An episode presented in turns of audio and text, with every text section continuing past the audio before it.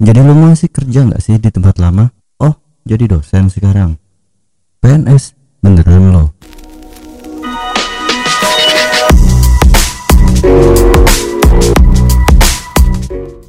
Dan biasanya obrolan yang sebelumnya itu nyambung ke berbagai pertanyaan pengalaman jadi dosen baru. Dan yang udah pasti ketebak adalah template jawabannya yang sama. Kalau ngomongin seputar kehidupan dosen apalagi dibayar sama negara sebenarnya gak begitu banyak ada di circle kita. Jadi kurang lebih pertanyaannya ya gimana? Enak nggak sih jadi dosen? Lo PNS ya? Terus gajinya berapa sekarang Hmm, kalau PNS beneran dong kerjanya jadi lebih santai.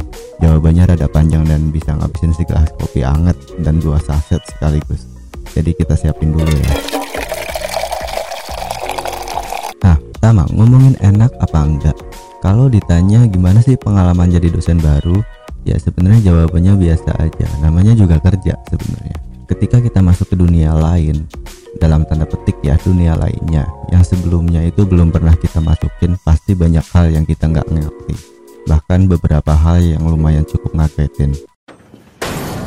Surprise, motherfucker.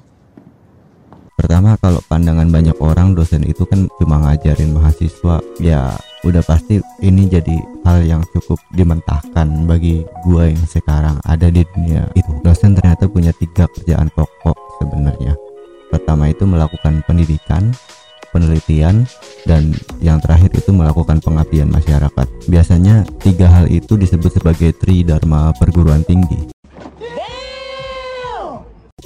Sebagai dosen baru pasti lebih dominan sih awal-awalnya dikenalin ke dunia pendidikan, terus gimana caranya berinteraksi dengan mahasiswa. Intinya sih adaptasi, gimana caranya ngomong di depan banyak orang yang usianya rata-rata di bawah kita ya kalau mahasiswa di kelas reguler kisarannya di kisaran antara 18 sampai 22 tahun lah kurang lebih. Terus pasti ada pertanyaan lagi. Ya kalau cuma ngajar doang pasti santai banget. Ya kewajiban dosen ngajar selama satu semester sebenarnya itu cuma 12 SKS setiap minggu. Kalau misalnya satu SKS sekitar 45 sampai 55 menit berarti dalam seminggu jam kerja yang dibutuhkan ya sekitar 29 jam. Atau kalau misalnya dimenitin bener-bener dimenitin itu sekitar 1700an menit.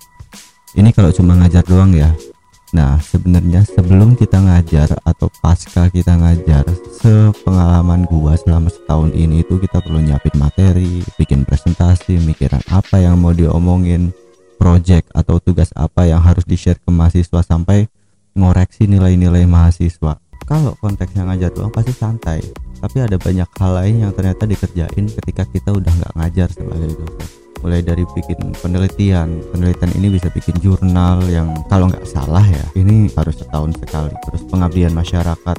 Ini juga ternyata perlu satu tahun sekali. Cara nilainya gimana? Setiap tahun ada penilaian dari atasan yang dilaporkan melalui korlap riset kita.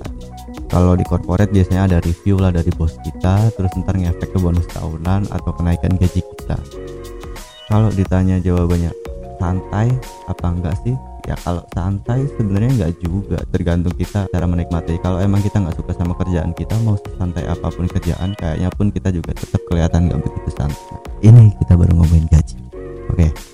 Sebagai CPNS dulu nih.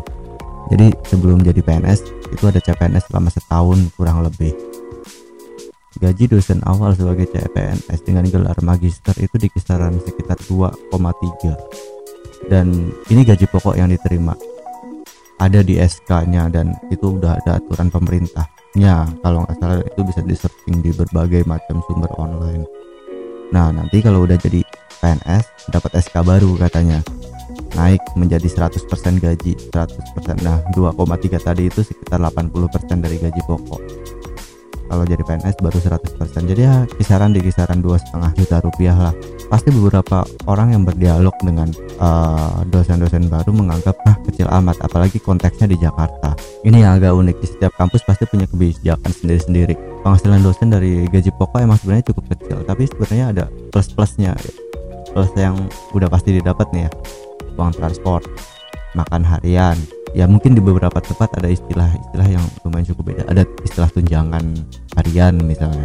Nah biasanya ditransfer di awal-awal bulan dari kampus kalau nggak salah. Terus walaupun nggak ngajar dosen yang statusnya PNS pun juga sebenarnya masuk tiap hari. Jadi misalnya kita ngajar setiap hari Senin sama Rabu setiap minggu gitu di semester ini.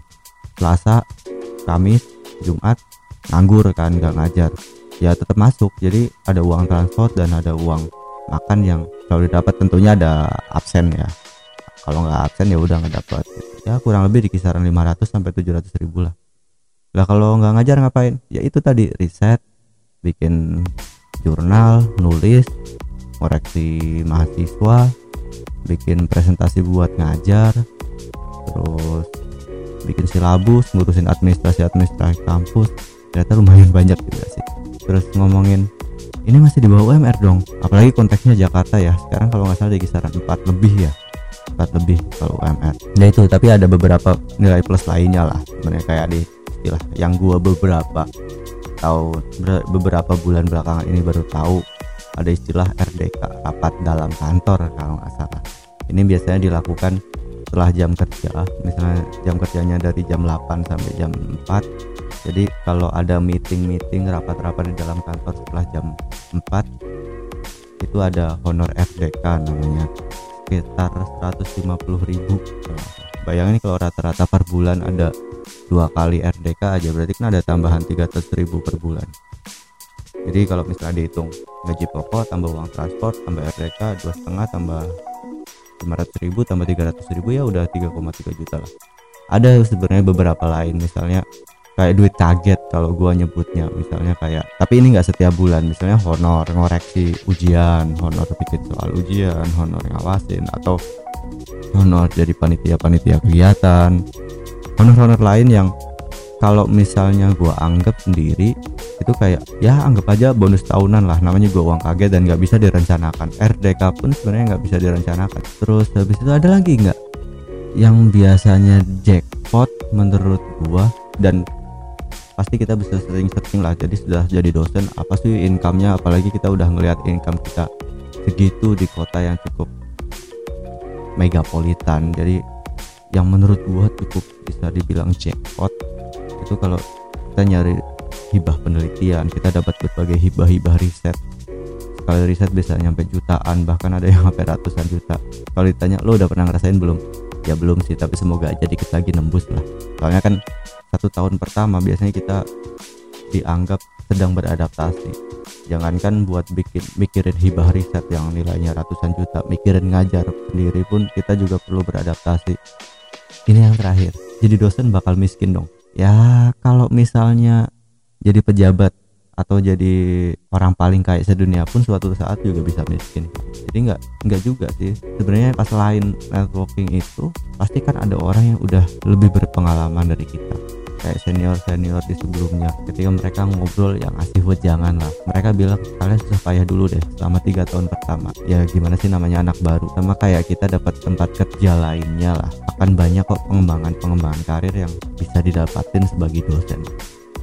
Ada misalnya kayak sertifikasi dosen. Katanya serdos ini bikin gaji kita bisa double karena dosen itu beda sama PNS di sebagian besar kementerian lain setahu gua selama berinteraksi. Jadi kalau di berbagai kementerian kan ada tunjangan kinerja. Nah karena dosen dianggap sebagai profesi dosen itu adanya serdos sertifikasi dosen. Itu ketika kita sudah dianggap layak buat ikutan seleksi atau ujian sertifikasi dosen ya kita akan dapat gaji double. Lumayan kan dari tadi berapa gaji pokoknya dua setengah kali dua udah lima. Udah nutup UMR nah terus katanya juga ada kenaikan jabatan fungsional kayak yang di awal tadi gue bilang. Kalau sekarang dosen awal itu statusnya asisten ahli punya target KPI lah. Itu disebutnya KUM gue sampai sekarang juga lupa kum itu singkatan apa atau malah gitu istilahnya apa. Paling nggak satu menuju asisten ahli itu ada 200 poin kum yang dipenuhi. Terus dari asisten ahli ke lektor terus ada lektor kepala terus profesor. Nah masing-masing itu ternyata ada tunjangannya juga setelah kita mendapatkan kalau temen gue nanya lagi gimana? Jadi enak nggak sih selama lo jadi dosen satu tahun ini? Ya enak lah. Gajinya berapa? Ya pasti lebih gede dari lo lah yang nanya lah biasanya gue bilang gitu. Tapi ya alhamdulillah jalan rumah masih kebayar sih. Lebih santai dong kerjanya. Ya kerjaan dulu juga santai kok masih bisa sebatang. Sambil ngopi sore selama masih bisa sebatang sambil ngopi sore ya menurut gue masih bisa santai. Oke okay, thank you udah dengerin berbagi cerita episode kali ini dan see you next time